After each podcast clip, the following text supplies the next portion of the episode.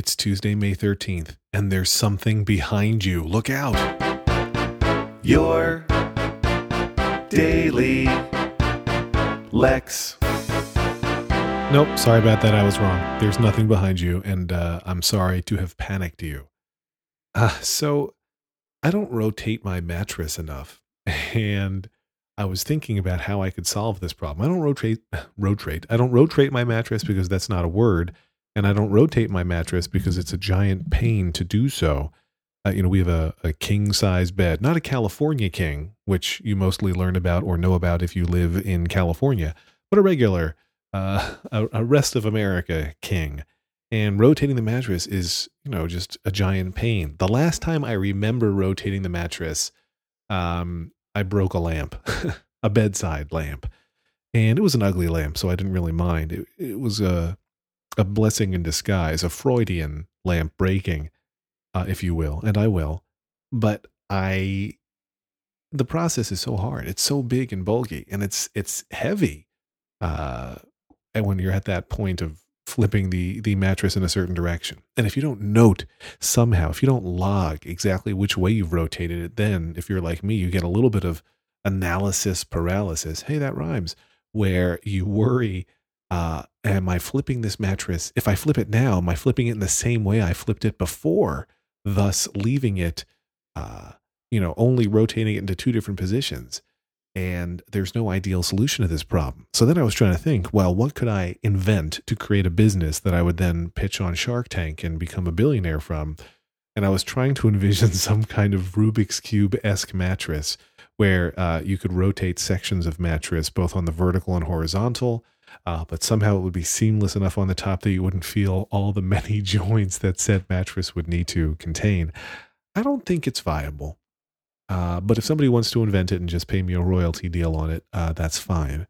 Uh, I think $10 per mattress sold should be enough. Uh, but anyway, I really do need to rotate my mattress. Uh, since I believe the last time that it happened was probably when we moved into this house, maybe once since that time.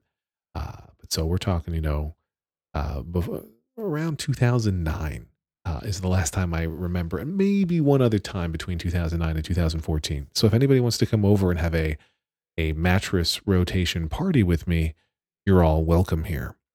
Uh, now, speaking of things I need to worry about around the house, this morning I had an iMessage conversation with Uncle Mort. Uncle Mort, as you may know, is the person who builds stuff and fixes stuff and knows how to do all kinds of uh, stuff to houses that I don't know how to do. But I had been helping my wife lug some stuff from the front of the house to the back of the house for her garden, and I saw a giant crack in the concrete foundation of the home. And so I texted Morton said, Is my house going to fall down if there's a giant crack in the foundation? And he wrote back, Absolutely. And I said, Okay, well, we're moving in with you. And he said, But it may take 732 years. Then, because I am what the French call an asshole, I said, That's almost as old as you are. And then to show that I was being hilarious, I wrote, Ha ha ha. Mort replies, Okay, wise guy, I'm changing my estimate to three weeks, uh, for which I thanked him. So now we only have three weeks. But I asked him, No, do I need to call somebody to look at it? Do I need to fill it in? Do I need to hire somebody to fill it in? And uh, at first he thought about silicone caulk, and then he decided that instead I should get pre-mixed grout, fill in the crack and then smooth it off on the outside. Uh, he went with the grout because it has load bearing capacity, which the silicone does not. Now I'm going to do that. I'm going to take on Mort's instructions and fill in that crack myself uh, and smooth it over on the outside and then feel extremely proud of my uh, my home repair abilities. So you should be prepared that at some episode in the future, I'm going to brag about how how impressively. See, I keep wanting to say uh, manly I will have felt but uh, manly feels sexist to use in this context. So I'm going to go with humanly. So some episodes soon I'm going to brag about how humanly I feel after I've successfully repaired that crack. And if my house falls down, let's be clear, it was Uncle Mort's fault.